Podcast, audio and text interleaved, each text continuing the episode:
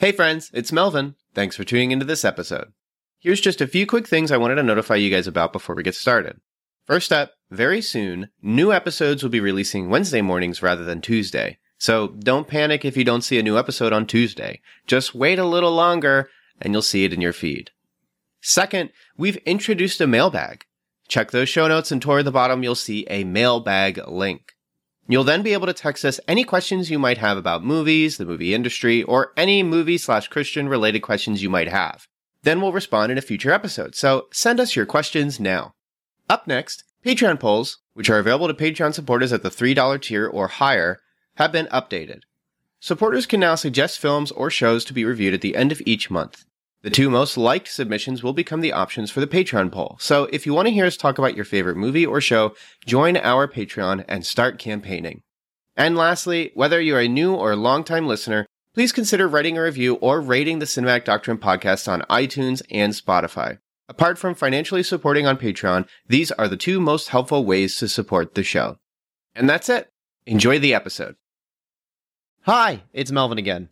When we recorded for Dear Evan Hansen, we recorded over two hours of content, and then Daniel had more thoughts, so he recorded them independently. With so much to cover, we decided to split our discussion on Dear Evan Hansen into three parts. You're listening to part one. Be sure to tune into parts two and three when they release.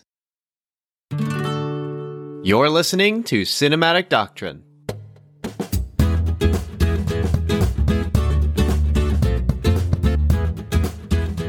Melvin, how are you doing today? Uh, I woke up this morning as all of humanity has done since the dawn of time. And I had coffee this morning, as all of humanity should do since the dawn of time. And I'm talking to you, Daniel. So I guess it's an okay morning. Yeah, that's the Pastor Dan effect. It takes a every day makes it six out of ten. That's what I bring yeah, to the table at minimum. So that's pretty good. You know Uh, who had a bad day? Who? Uh, one dear Evan Hansen. One dear Evan Hansen. Well, actually, I guess Connor had the bad day. I know. He woke up and he realized, what the heck? I'm in big. I'm not supposed to be in big. I'm supposed to be in Dear Evan Hansen. Ah, I beat you to the punch for the first old person joke. We're gonna. I really should have. I should have written down a list of all of a the jokes that could. I have had the transition right there. For some reason, you just it didn't didn't run with.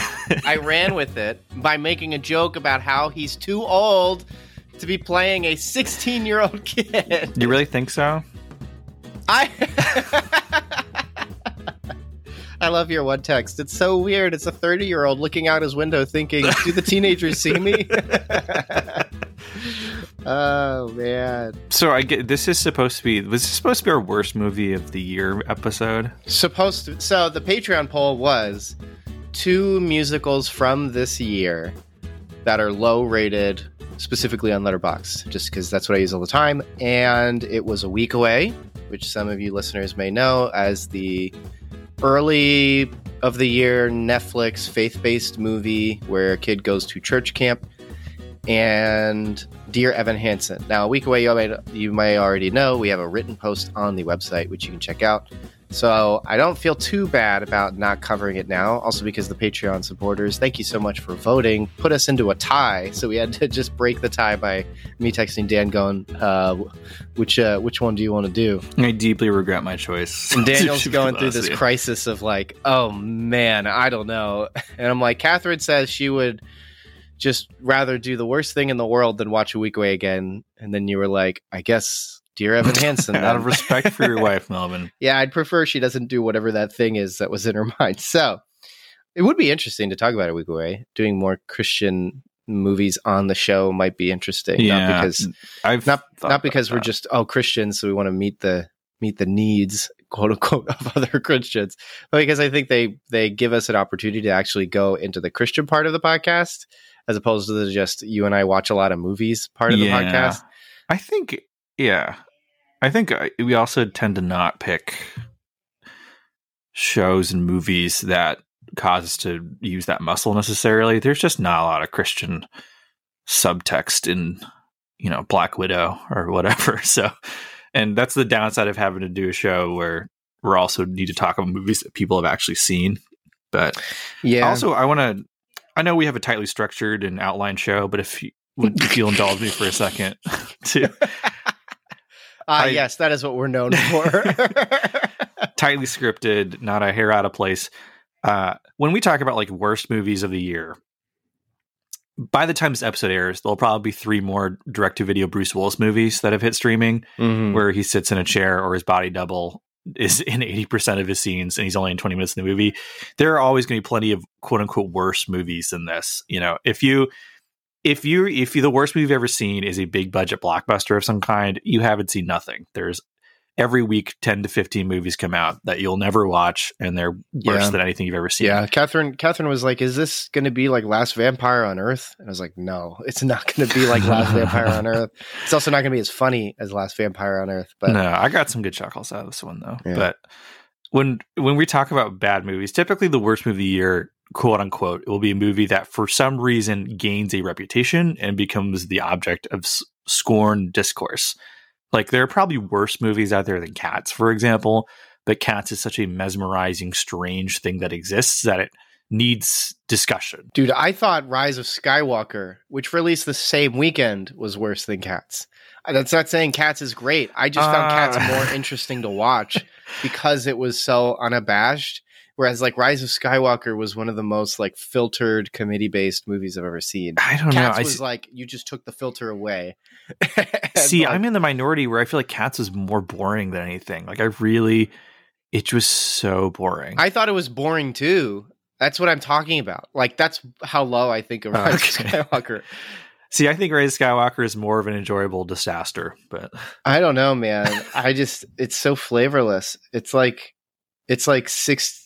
It's like when you leave a pack of Cheez-Its open and you just forget about them for like a year, and then you eat one, and you're like, I mean, I guess I can still eat this because it's not ever ever gonna go bad, but it has no flavor. what a strange look into your life moment. Yeah, yeah. I threw those Cheez-Its out this week. Very confessional episode of you wouldn't have it any other way, listener. That's the Since transparency beginning, we give you. Since the beginning, I've been way too confessional, so it's all good. Yeah. So is Dear Evan Hansen the worst movie? No, but it, it's one all. of those movies that I am of the opinion that on its face, there are certain things about it that make it just bad, but bad in kind of a way that a lot of things are bad. And then there's just one element that elevates it to just being strange, which I I wonder if it's the same one. Is it is it that he's is it that he's old? yes. Because that really is like everybody. I mean, just I'll let you finish, but this Well- is just it's like I it's bubbling up because when you're watching the movie, it doesn't go away. It, It- never goes away. like some sort of conjoined twin on the back of your head that compels you to murder. Uh, Devin Hansen's visible oldness does not leave. Hey there, it's your friendly neighborhood call to action. Just checking in on you. Hope you're doing all right. I'm just stopping by to say, you know, if you enjoy the show, you can always subscribe and write a review for Cinematic Doctrine. There's iTunes, Podchaser, basically anywhere you listen. You can give us a shout out with a thumbs up, five stars, gripping positivity. Or if you hate the show, you can say that too. Wait, what? What are you saying? Why are you saying? Well, I'm not going to tell them what to do, Ted. They're free to do what they want. Our analytics say we got a lot of listeners in the US, and you know they love their freedoms. And you're also free to check out our Twitter. Very active there. We host polls, memes. There's also the Cinematic Doctrine Facebook group called Cinematic Doctrine Facebook Group. If you want to join, just answer the questions, read the rules, and tell them the podcast sent you. Also, you should check out our website. Some really cool stuff there. Editorials, written reviews for movies we haven't had time to cover. Always check out cinematicdoctrine.com when you get the chance. Oh, uh, Ted also told me I shouldn't forget to mention the Patreon. Something about you can support us or something. Wait, Ted, I thought this was like a hobby thing. You want me to expand cinematic doctrine? You know right, right, right. Yeah, I I forgot. I'm the one who put all this together. Yeah, Cinematic Doctrine has a Patreon. For as little as $3 a month, you can gain access to early uncut episodes of the podcast. Oh, and did I mention you get to tell us what to do? That's right. Each month you get to vote on a movie we discuss on the show. Anyways, I gotta run. So, I'll see you guys later.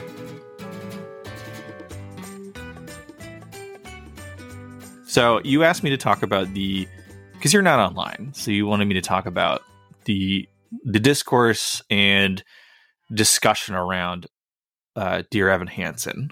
So, well, what what is Dear Evan Hansen about at bare minimum, so that when we go into this, we can start to extrapolate why. I mean, from the description of the plot line, you can immediately start seeing, oh, this could be problematic, and well, okay, then it breaks down and it gets worse. So, to be so. relatively vague, because I we're going to try to maintain our the only structure we have, which is we have a part one and part two of our episodes, is so back in 2015, uh, mental health was kind of a thing. Like it became a trendy thing where just by talking about it, your project was brave and groundbreaking. And so, so out of the brave, ashes of that came a musical called Dear Evan Hansen.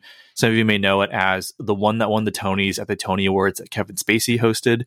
Because uh, now floating around online, there's a picture of him dressed as Dear Evan Hansen with the cast and everything. it's part of this long oh, tradition oh, where there are a lot of musicals that, as musicals, for various reasons, just work better. Part of it's because of the nature of the medium.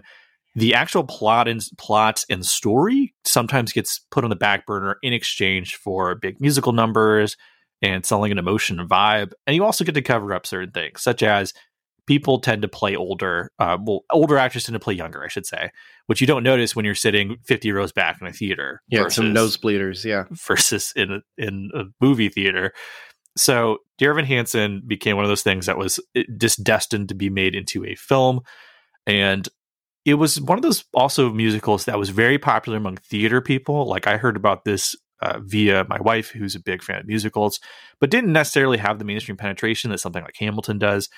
So when the trailer, the initial teaser trailer for Dear Evan Hansen comes out, the internet just loses its mind. Because I don't know if you've seen the original trailer, but the original trailer gives none of the actual plot away.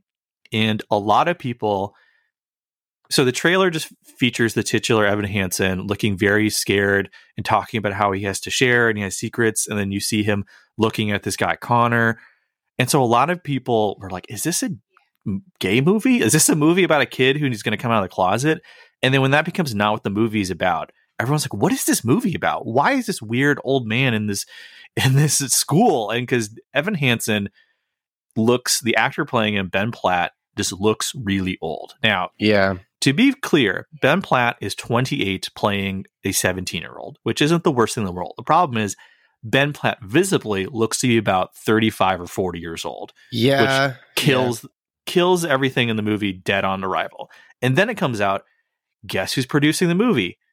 Ben Platt's dad, Mark Platt, is producing what? the film. I didn't know and, that. And so, hey, isn't it weird that Ben Platt's dad made what is essentially a vanity project for his son to get all the Oscars? Well, That's and also because Ben Platt was in the original Broadway run. He originated the role. He helped design the role. He was part of the group that wrote the musical which is fine. I can understand, but it definitely has this air of Ben Platt seemed uncomfortable with the idea of someone else taking his baby, the role he helped create, and potentially getting any sort of award season buzz on it. And so then he helped, he and his dad helped put the movie together and fund it and all that stuff.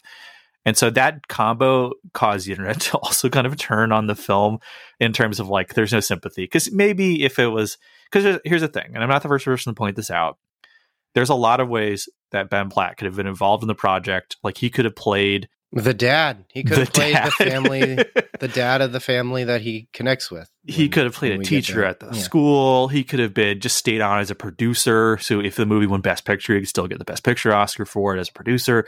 Uh, he could have just been a co-director or something. Like if Frank Miller can co-direct Sin City, surely Ben Platt can co-direct a musical that he had hand in producing.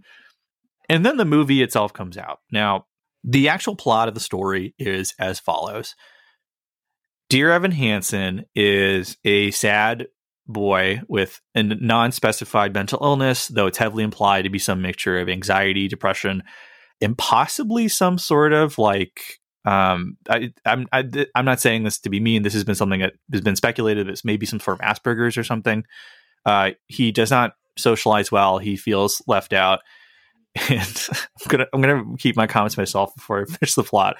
And so his his therapist recommends that he writes letters to himself, which is a thing to be fair. Yes. yes. And uh, for whatever reason, he starts having interactions with one character, Connor, for the first time in his life. And he also makes the horrible decision to write one of these letters at school with the school computers and put it out, which is just mental, but that needs to happen. And so Connor initially is mean to him, then he feels bad, so he tries to make up with Evan, and then Connor ends up with, through a series of very contrived circumstances, ends up with Evan Hansen's letter on him, which is, is addressed to himself. So it says, Dear Evan Hansen. And unfortunately, Connor then goes home and commits suicide. And so when his parents find him, they find this letter and they assume that this was a suicide note. And since it's literally addressed to Evan Hansen and Connor does not have any other friends, they just assume that Evan is his best friend. And so Evan gets swept up in the moment. And for reasons that are Daniel's brain just broke. Uh, for reasons, he just goes along with it and Yeah. just it's just he goes along with it and the lie spins out of control and then they run out of things to do so they start inventing reasons for the movie to keep going and by the end it all wraps up in a nice bow is what I'll say now and so where the movie Severe loses audiences is as a play, there were some red flags raised about the actual plot and story, but specifically the light in which characters are cast in. All those issues come roaring to the forefront as an actual movie where the focus is on the story and characters. And uh, that mixture of the fact that, gosh darn it, Ben Platt looks way too old to play He high school student. just. I mean, it is like it is like Mark Hamill at the dwell end of on it. Mandalorian. It is like Only it this is like- bothers me more. this. Bo- yeah, I texted you and I said it is organic Uncanny Valley because like Uncanny Valley is specifically regarded to like something made to look human. But is just a little off. This is he is a human being, and it doesn't look right. And- like it just he looks younger in interviews I've seen him in. The the attempts to make him look younger in the movie only make him to look older, partially because all the other actors are also not teenagers, but they can convincingly play teenagers. Yeah, like Zoe, her character actually just looks like like there's a scene. So so Evan Hansen's character likes Zoe, um, Yeah. but Evan Hansen looks like a 30 year old, and then Zoe looks the youngest out of the entire cast. so she looks like she's like 13. So it just feels weird. Yeah. and they're like singing to each other, and like she like comes into his room, and I'm like, ah, please don't do that. Oh, no. it's just like.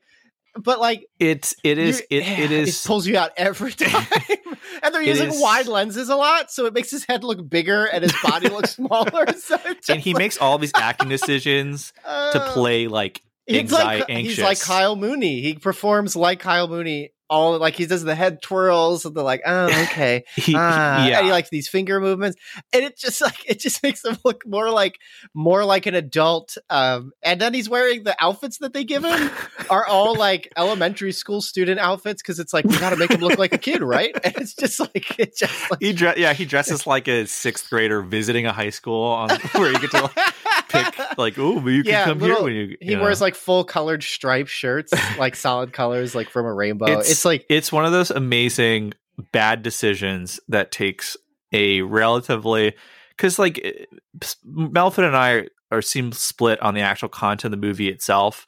But if you're spoilers like me and you were not a fan of the movie, it's a special ingredient that just elevates it to something else entirely. well, it elevates it even if you were kind of in, Well, into it. it does like, but all of the seeds, i just like there's not a there's not a moment there's not a moment where you accept that this guy is a 16 year old kid it's amazing, and it really and there's also other the power decisions. of casting like you've seen great casting like Gyllenhaal in um uh the uh, uh nightcrawler like where it's like just some of the best casting you've ever seen in hollywood and then this is the exact opposite of that Yeah. where it's just the literal worst casting you've ever seen oh man but if your dad is paying for the movie i don't know like did you even have a choice yeah, like it's it's one. It's also one of Uh. those things where like. it- so, two two thoughts really quickly. First is it's the anti version of like when Mickey Rourke was cast in The Wrestler, where the fact he looks old and worn down works for the character he's playing, or he's playing a down as luck, downtrodden person who's been literally and figuratively beat up.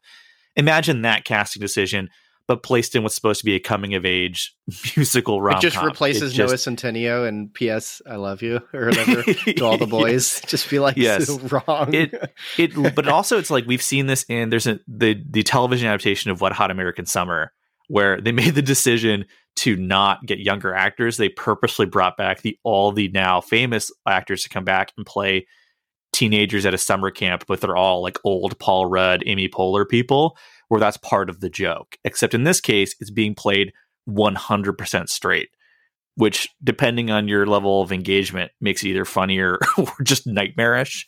Yeah. So, because uh, we cannot get into this without getting into spoilers, just some I found things that I thought were funny aside, I actually found the movie very morally troubling and borderline disturbing at times for various reasons. And I also found the actual songs in the movie to be really flat outside of there's one musical number, Sincerely Me, which is awesome. Like there's one legitimately awesome musical number in this that really got me. It's fun. It's funny in a kind of like a dark way. And it's the one time after the movie kind of leaned into its oh, own. Oh, yes, yes, yes, yes. Yeah when it has its own personality because the movie kind of doesn't have personality. Yeah, it has personality. It, but also like sincerely me acknowledges the inherent kind of darkness of its own story in a right. way the rest of the movie just doesn't and it's very strange the sincerely me track is uh, after evan hansen has well been... i mean i guess we can apply a little bit yeah i mean I, I, mean how how else can we get into this okay well before we get into spoilers what is what are your feelings of the movie i am I think it's fine. I think I think um I like movies that are like building up a house of cards, but the person building the house of cards is doing something just morally morally reprehensible. I there's a point in the movie where like Evan does something like to the next degree of like I cannot believe he just did that to like keep this lie going. And I said to Catherine like this is awesome. Like I just love seeing this get worse and worse and worse. Not as a movie like artistically get worse, but like just the story becoming more immoral and wrong without it ever being like offensive to me in the sense of like you know people are being assaulted or like i don't know. I don't know how to describe it. You know what i mean though i think. But like so i just i like that. Like uh this made me think of a netflix original teen movie called sierra burgess is a loser where she, the character sierra burgess thinks she's a loser but she likes this one character noah centineo and at some point, I think their numbers get traded, and she starts catfishing him as another character, as one of her friends that she, uh, one of her friends that she thinks is more pretty. And so then her and her friend actually just keep the catfish going. So like she's the one texting Centineo, but then like when they go on dates, the friend goes on the dates, and it's just like it just it, you you kind of like I'm watching it going, how much further is this gonna go? And then when is it all going to fall apart? And to me, I like that because it's like this is terrible. like you're being a horrible person right now, but I'm also sympathizing because it's like you think of yourself so lowly that you have to do these twisted ways to get your joy. And I don't know, I I like that kind of immorality in a fictional setting, and I like the resolution of it and seeing how things work out. And so with this movie, I was all for that. Even especially how twisted it is. I mean, this kid's dead, and then like her his like they visit the mom, and the mom's like, "You guys were best friends. Do you have any like emails or anything?" He's like, "Uh, uh." Yeah, I have emails with Connor, and then we get this track where it's basically him and his friend making fake emails where they're just like how they've been talking to each other for the last few like months, and it's like that's that's twisted, dude. This is wrong. And then like the next scene, they give the letters to the mom, and she's like, "Oh, you just gave me my son back." And I'm like, "Oh my gosh, this is so terrible. This is so bad." Yeah, except in the movie, it's not played for laughs. Uh, I know, a- but like. it's played fully seriously and i'm i'm not laughing about it i actually like that turmoil of like this is sick like i don't know something about that the way it's produced in me was really like I would hope is the original intent of the play because it's not just that, it's but it's also not your unfortunately. yeah, I guess you have to tell me, but like, but yeah, I liked all, all that to say is I like that. I, but I un- I completely understand why people are like I can't get into that because they didn't like Sierra Burgess either. So like I I get that. So yeah, for me it was fine. Well, cried twice, got me at the end. So It's not good. That is shocking to me. I I'm gonna fully hold you to task. I enjoyed it. And there was like a scene at the end that basically was me last year, or no, actually just me in January at the end. So it was a bit too hard harsh. Catherine leans over and gets his, gets the tissues. And she's like, It's not good, but that hit me hard. like so like yeah, I get it. You, I, no one else who's listening to this episode will watch me this. watching Jean Claude Van Damme movies. oh man, it's not good.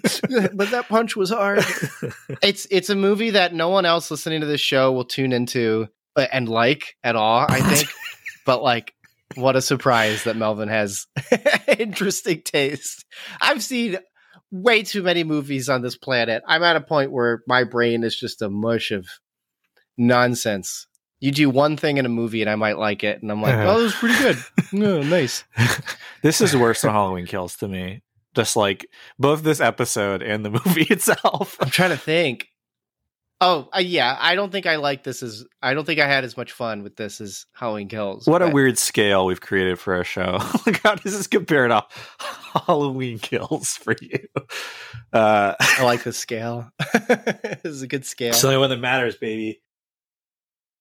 no, it's like I just to give. I was literally walking around my apartment last night, just like mumbling to myself, like, "Oh my gosh, I cannot believe this movie! Oh my gosh!" so, uh, let's. Okay, so first, is this a case of like you're watching something and you you can't believe that they're choosing that decision because it's questionable or moral, and you're thinking, what are the implications of it? I have no problem with characters in movies being immoral. Right? ab- yeah, me all. neither. I for me it's a tone and presentation thing and that's the really really really really really strange thing about this movie. So for the only context I have for the musical is that my wife listened to the soundtrack while she was playing Hades and so sometimes when songs would come on I'd recognize them from things I heard in the background while I was doing something else. Uh, but my understanding is that the play kind of more leans into the idea that Evan Hansen is a less sympathetic character. Like they kind of acknowledge that what he's doing is icky and bad. And that is the weird thing about this movie is that you never get a sense that Evan is being as purposeful as he should be or as remorseful as he should be or anything. He's the movie kind of goes out of its way to portray almost all of his actions as almost incidental. Like there's very few instances where he like 100% plans to do anything. It just sort of things just sort of fumble and fall out of his hands and he kind of loses the plot somewhere along the line. And then at a certain point, he just sort of becomes comfortable with decision because he ended up at a place that he likes. And the movie also paints him way too sympathetic for the entirety of the movie. And then it kind of never never punishes him for anything he does. Like the movie, he actually ends up in a better place than where he started, which is completely insane for the actual events of the film as they play out. Because Mhm. so, due to one of the most contrived setups in a movie I've seen in a long time, which is fine because I'm okay with a weird setup if you're trying to tell an interesting story. Uh, so, the Dear Evan Hansen letter he writes at the beginning of the film, which for some reason is writing at his school computer, and for some reason he prints out at his school computer, uh, he it, he mentions Zoe by name. So when Connor sees it, he's like, "Is this some weird thing? Is this why you were talking to me?" Which is weird because, as Evan himself points out, Connor started the conversation. Connor also is the only person to sign his cast because he felt bad about yelling at him earlier. Uh, that's why he runs away with the letter and just keeps it with him. And so, despite the fact the letter is not very much a suicide note, his mom just 100% buys into the idea that you guys must have been best friends, which I'm like, okay. And so at first I'm like, maybe this is a thing where like his mom is the one who is totally bought into this lie because she needs it, because she really wants to believe their son wasn't this horrible person who like nobody liked. But because that happens in real life. I don't know if you're familiar with instances like the whole thing with uh, Anastasia and like lost heiresses who are known to be dead, but people think maybe they're still alive somewhere. There's like historical instances where people come out of the woodwork and be like, "Oh, I'm Anastasia," and then like the grandmother will be like, "Yes, she's returned," and everyone else will just play along because it makes the grandma happy. And I thought we'd do something like this where like Zoe and the dad would be like, "I know that you weren't friends with Connor, but if this was what makes Amy Adams happy, we'll do it." But for some reason, everyone else just kind of also buys into the lie And this really is underlined by two problems that come up. Where, for example, there's a scene which makes sense on paper where Zoe's like, I feel like Connor didn't like me, you know, because it's even implied that, like, because you see like holes in Connor's wall where he was deeply troubled and violent. He even like breaks down her door to attack her at some. And she's like, I just feel like my brother didn't like me. And he's like, Oh no, he knows all kinds of stuff about you. And he sings a song. And the song on paper is kind of an interesting idea where he sings a song that's supposed to be Connor's perspective of like things he knows about his sister, but it's things Evan notices and they're things that no brother in the universe would Yeah. say about their sister. Totally. Like, oh, I thought you looked pretty and stuff, and I like the way your mouth curves when it smiles. And it's like, why would Zoe believe this? She would either believe that her brother is a weirdo pervert guy, or she'd be like, oh, Evan's lying to me because he has a crush on me. And this happens throughout the movie. There's a thing where like they fake the emails, but the emails, as far as we can tell, cannot and do not mention any of the things that Connor was actually going through. Because throughout the film, we get very specific details of things Connor was struggling with. And none of these are things he mentions in the emails. There's stuff like, man, I'm really struggling. My parents are tough. You know, it's just like, oh, yeah. just as a teenager confessing all his deep, dark secrets would say to a friend. And so the movie has all these weird things in it, which would maybe be okay if the movie had something interesting to say. But the whole time, the movie doesn't say anything about any of the stuff that's happening. It's just very vague, general platitudes about mental illness, where it's like, man, Connor sure was struggling. It's very much a 2016 mental illness, illness mental illness narrative. where it's sort of behind. There are things because like there are certain things in it that I think work, uh, in the sense that like like the fear that the particular characters are going through, or that even the whole family's dynamic and their response to Connor being dead. Like so, Zoe being his sister is like the, the no remorse or no requiem track or whatever, where like each each figure in the family has a completely different reason and response to Connor dying. So like the sister's like he was horrible. So I'm not I'm not gonna just start crying that my brother is dead because he was a monster. Or the dad um, saying like being bitter, saying like I gave him everything and he didn't appreciate it, so I'm not gonna feel bad about him dying. Or even the mom who totally being swindled by Evan Hansen is like now even though he's dead i'm getting to learn things about my son that i didn't know so i'm not gonna like i kind of enjoyed seeing more than just everybody just be miserable or more than everybody just be like oh we love connor and this i like i think that kind of open dynamic is accurate but yeah by the end of the movie not only are there no consequences for when inevitably the secret gets out Yeah. um, there's I lot of stuff about that. which there could have been, considering apparently everybody looks at their phone whenever there's a new tweet on the internet. Um, like the end of John Wick 2, this like people at the grocery store are like, "Did you see the new Connor Evan Hansen?" Even worse. I I thought of Glass, the end of Glass. I didn't see Glass. Oh man, it's like it's like Shyamalan has never been on social media. It's bad. Except Evan Hansen, who checks Instagram on his desktop computer, like my dad, apparently. I love. Well, he is like 30s, so it's like so it's okay. Should have put glasses on to read the posts. Um, yeah, there are certain dynamics about the movie that I think work in somewhat portraying some aspects of mental illness that I think are often misunderstood or not understood by general audiences, which it, this movie is a general audience targeted movie. But it doesn't get into like the complicated weeds of it all. Like it would have been great if there were consequences at the end of the movie because a big issue is that Evan Hansen is doing something terrible and he can still be loved and suffer consequences for what he's done. I don't know, but I'm getting ahead of myself. You're talking about this one good track in a musical. yeah. So there's a so obviously like there's a thing where Connor's dad. And the only reason I, because I know I'm, I don't remember character names well, but Connor is mentioned so often, and there's literal multiple things named after him in the movie. So in this case, I will remember. Uh, Connor's dad apparently monitored his emails because Connor was a troubled teen. So then Evan and his friend, who is not his friend, but also is his friend, but doesn't matter because halfway through he just stops being in the movie. So who cares? He uh they decide to start making fake emails and there's a whole track where they're like coming like his friends criticizing the way he's writing them and the whole musical number connor's like dancing and frolicking throughout the school and as they edit and change lines he'll redo the lines and they'll there's some fun editing choices he's it's running it's it's fun it's rollicking but there's like a dark sense of humor to it because he's dead and he would never have said any. because there's a literal Yeah. dead body jump r- dancing and acting out being Evan's friend, which is it's great in this instance, but there's other moments in the movie where that basic same thing happens where you see Evan imagining what it'd be like to be friends with Connor. And that's or even especially when he's like telling stories of that, and that's not played as dark. It's just played kind of sad or or or endearing That's what I where liked. like though. I liked how just like sad that was. it's like sad in like not the way like to me it was sad because I'm like this is depressing because I'm sitting there thinking about what's happening. But like you're supposed to like be like, wouldn't that poor Evan?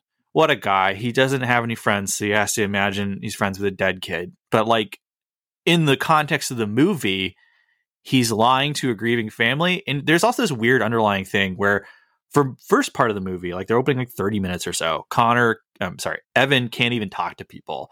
Like he's scared, his hands are sweaty, he's like nervous, he's jittery. He Naruto runs away from Zoe yeah, the Kyle Mooney stuff. Yeah, um, which is hilarious.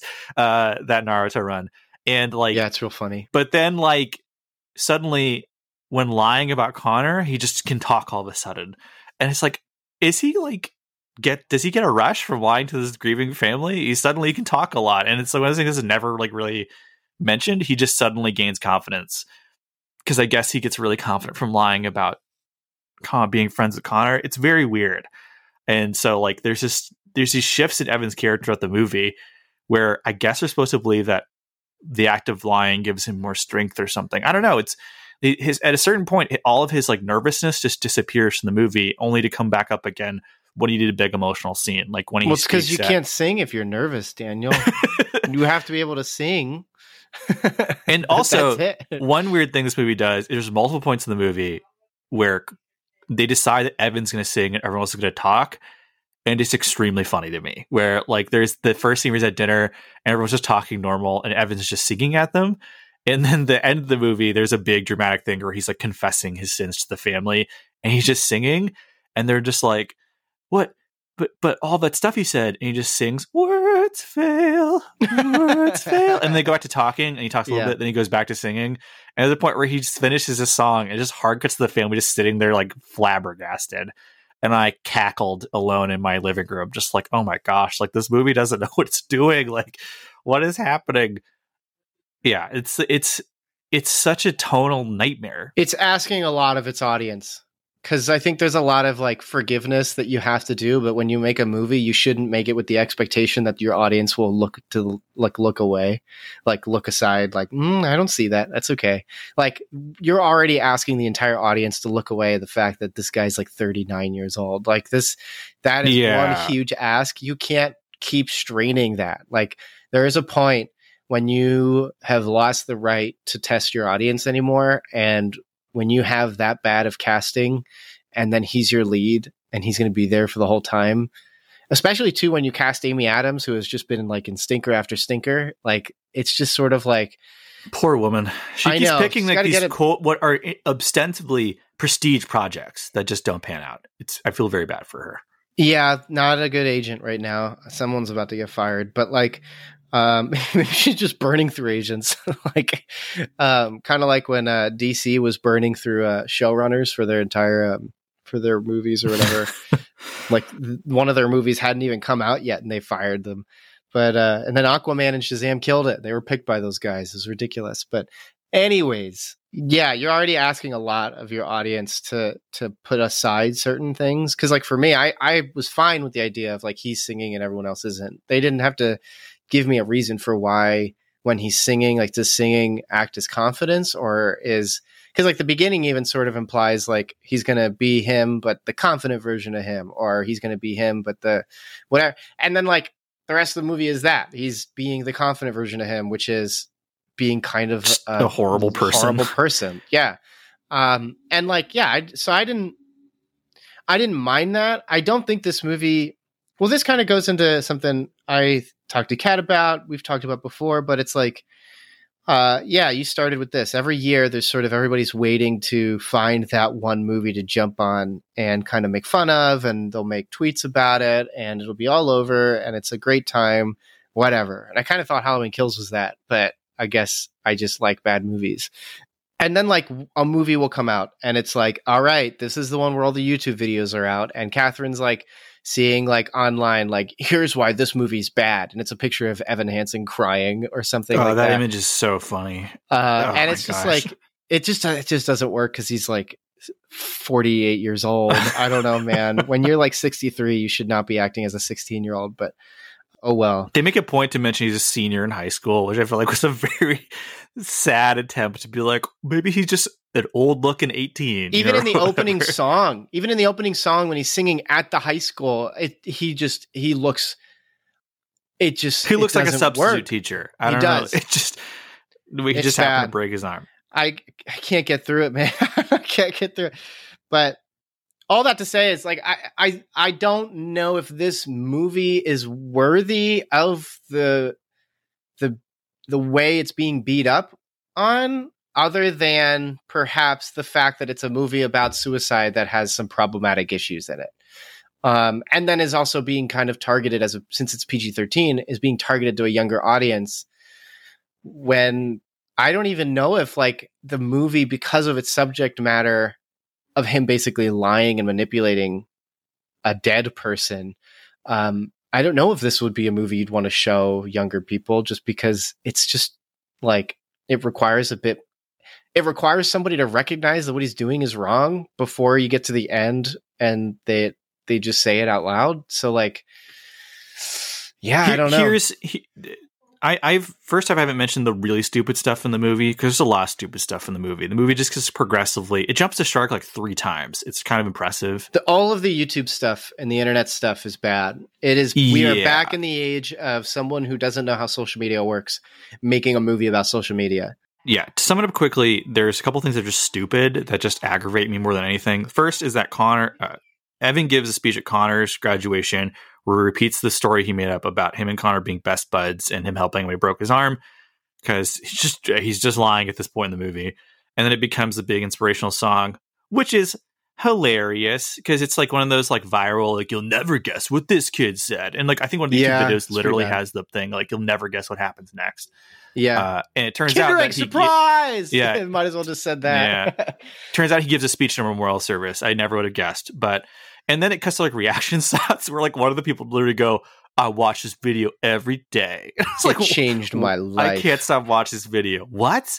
And so for no reason, the, the video goes viral. But it's played seriously. And Yeah. I think that doesn't work because uh, so you sent me an article that said that this was based on an experience that a writer had where someone died in their school, someone committed suicide, and people came out of the woodwork saying, "Yeah, I knew him," or "Yeah, he was important to me," or "Yeah, we were friends." But it turns out like none of these people knew this kid, and so like in the beginning of this movie, they set up seeds of like people taking advantage of the fact that he died. Like you see his lock, you see they take Connor's selfies locker, locker. Yeah. and they take selfies at his locker but then the previous scene those same kids were bullying connor and so like which is an interesting idea. The movie never does anything with. it doesn't yeah because then like you get to this song and there's all these people who are viral going off about like this was so important to me but then like it's the same kids who made fun of connor and like all this other stuff and i it's not it's not handled well It's not all. examined at all. Nothing in this Yeah. movie is examined. That's the one of the problems. And this is this is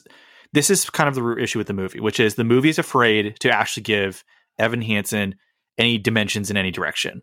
They simultaneously want you to sympathize with him as he just keeps finding himself in this weird situation, but they also act show him actively doing things that aren't just like bad; they're monstrously horrible towards his family. he builds the Connor project, or his friend does, but he continues to participate in it. He shows the death letter, quote unquote death letter, to someone when it was supposed to stay private Yes. or in the family. And he's like, there are all these active lies that he is participating in that benefit him too. but it's not his keeps- fault. You know, that's the problem. The movie can't. The movie can't decide because I I texted you this, which is this movie would have been a great dark comedy because it reminds me a lot of a movie called uh, World's Greatest Dad, which is a Bobcat Goldthwait movie where Robin Williams um, has this awful, terrible son, but when his son dies like accidentally he makes up a fake suicide note and it becomes like this big thing or it becomes this inspirational figure. And this is 2009 and that movie leans into the dark implication of story. Or this should have been a dark drama where it's you know like you portray evan as a not good person but you get what i think are the intended points of this movie where you examine somebody who feels so alone they have to insert themselves into a real tragedy. But it doesn't do that either it just wants it wants to be the schmaltzy feel good story with one of the worst, most like like evil stories you could think of, which is a guy is essentially psychologically torturing a family that is grieving and lost their son, and becomes like a surrogate son. He hurts his mom in the process. Julianne Moore there's a great scene where Amy Adams, Julianne Moore acting, and you were like, "Oh wow, good acting," and you just like forget that like you've just watched this guy ham it up for like yeah. two hours, and there's great acting. And so by not giving Evan a character really outside of being sad, the movie completely like makes itself toothless, and so you just left with this because by the end of it, I'm not to get to the end of the story. I'm what's the point? Like, what are they trying to say about any of these topics? Because they're throwing a lot of like top shelf words around and discussions and buzzwords. They're talking mental illness and suicide, grieving, and it doesn't say anything about any of them. It's bad to lie. Doesn't it suck to feel lonely? I don't need this movie for those things or this musical. I can get that just scrolling through Instagram stories from inspirational quote groups or something. The movie has this immense story. It takes it has this immense grasp and doesn't say anything about any of these topics. Because by the end of the movie, there first off, the movie makes this horrible decision plot wise, where you think that because in any version movie, because you talk about like you like movies where people build House of Cards and it falls apart. None of con- none of his lies catch up to him. The reason that this whole thing falls apart is he one person, Alana, who we haven't mentioned because she's not a very important character, it's just like, are you sure you're friends with Connor? And she has a great line. She's like, Did I just lie to all of these people? And you're thinking, like, this is how lies work and what makes them so dangerous. Because, like, some people start to believe in you. And then if it turns out you've been lying to them the whole time, like, you're really, de- you're really that's bad. that is really, really, really, really bad. Yeah, and that doesn't that doesn't go anywhere, unfortunately. Exactly. but, exactly. But yeah. it's not his family that actually knew him and for some reason don't realize that this person they've never met before is the one lying. It's Alana.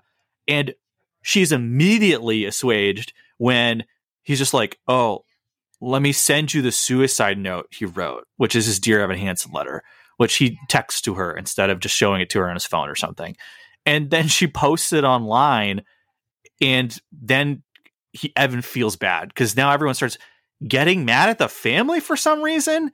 It's very strange. Like they, everyone just turns on the family because wow, seems like a bad family. Even though, even though, even though the letter the suicide note, the Evan Hansen letter doesn't implicate the family, doesn't mention the family's being mean. It just mentions he feels alone, which everyone who's thought about suicide feels. For some reason, everyone does the strangest thing and they decide to blame the family for it for some reason. Okay. And then Evan feels bad and finally confesses. And that's what happens. His lies don't catch up to him. The house of cards doesn't actually collapse at any point. He just pulls the plug himself because he just d- realizes finally, like, oh, wait, by lying to his family and creating a fake version of their son that they can finally love and stealing away the real memories they had of him, probably, I should probably stop doing that. And that's how it all ends. It's really strange. Why, like, what? what happened? Where did there's a there's versions of this movie. Like, if I gave you the premise, you could it, you and uh, you listener, anyone listening to this could probably come up with a better version of this story immediately. I don't understand why any decisions were made the way they were. And before we get into actual resolution, I mean, I'm ranting and raving. well, like I was thinking of the way back. Did you see that with Ben Affleck? No, the Ben Affleck uh, alcoholic basketball movie. yeah, that's the one.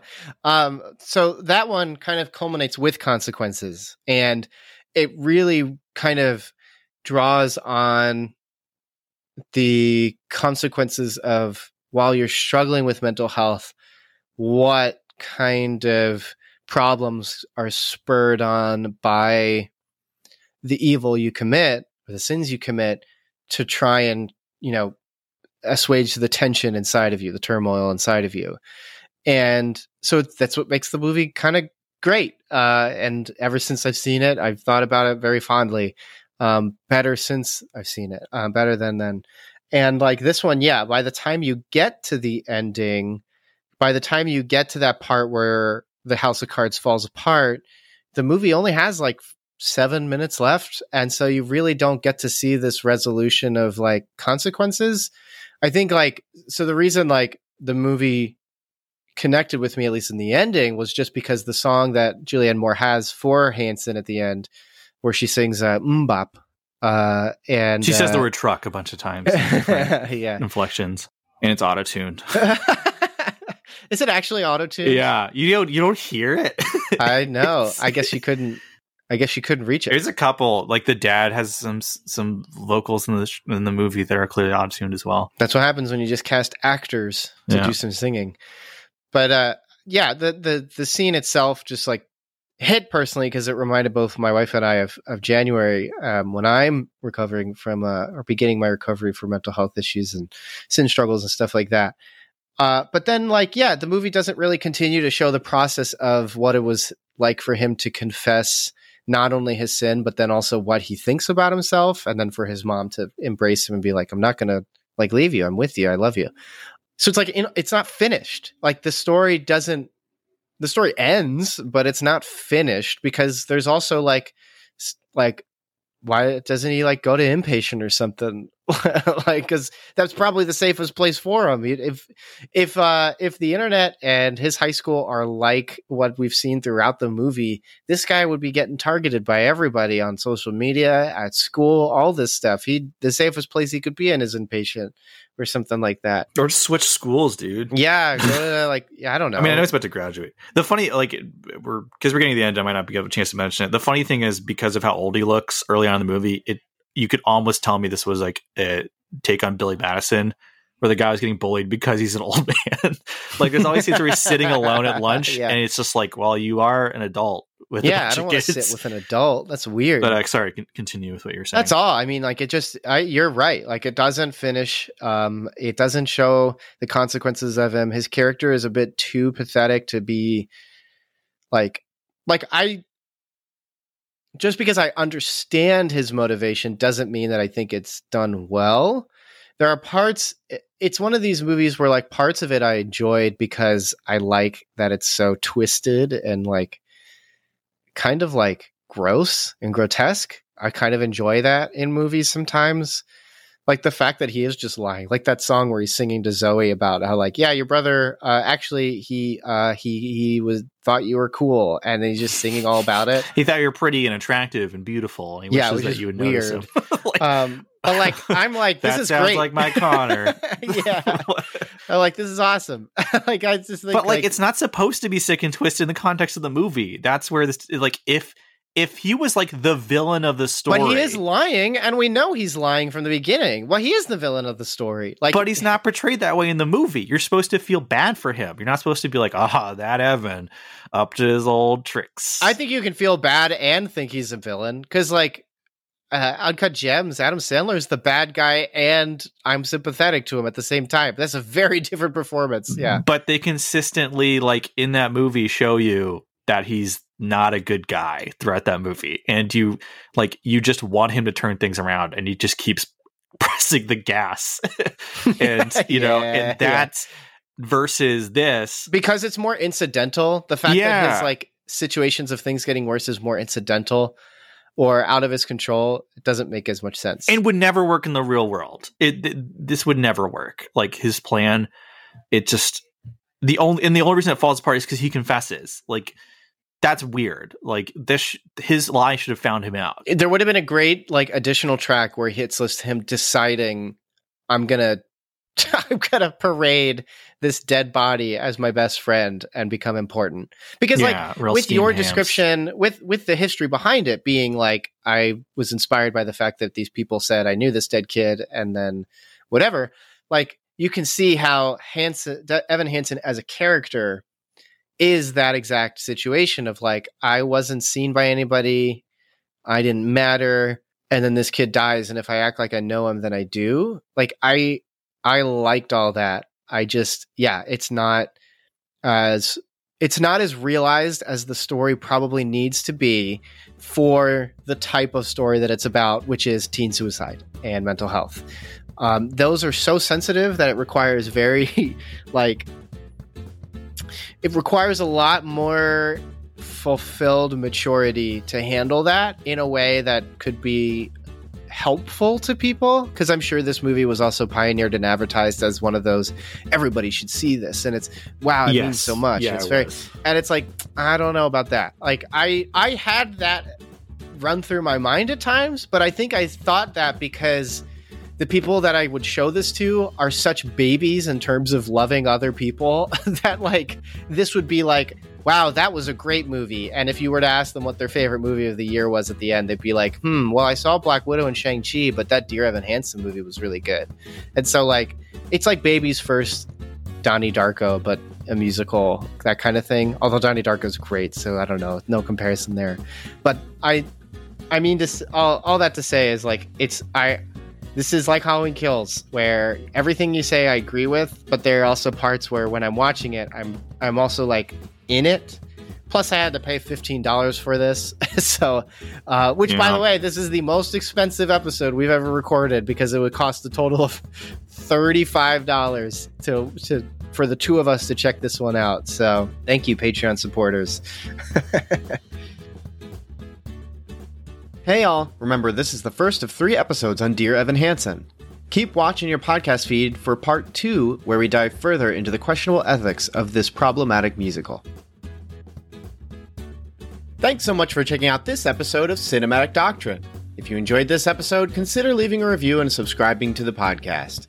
And as mentioned before, Cinematic Doctrine has a Patreon for as little as $3 a month, you're opted into a once a month movie poll where you decide a movie we discuss on the podcast.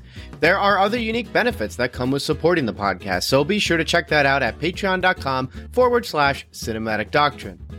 A special shout out to those who support at the Art House Theater tier on Patreon. Thank you so much, Mom, Dad, Melanie, Shirleyan, and Thomas. You guys are the best, and your continued monetary support is greatly appreciated. Until next time, stay cool. Want some Cinematic Doctrine swag? You're in luck! We've got 3 inch Cinematic Doctrine logo stickers exclusive for Patreon supporters. Perfect for your travel mug or laptop. Head over to patreon.com forward slash cinematic doctrine, link in the show notes, and choose the independent theater tier. Doing so will net you other perks too. But let's be real, the podcast stickers are the coolest perk. So get yourself some podcast stickers by supporting on Patreon.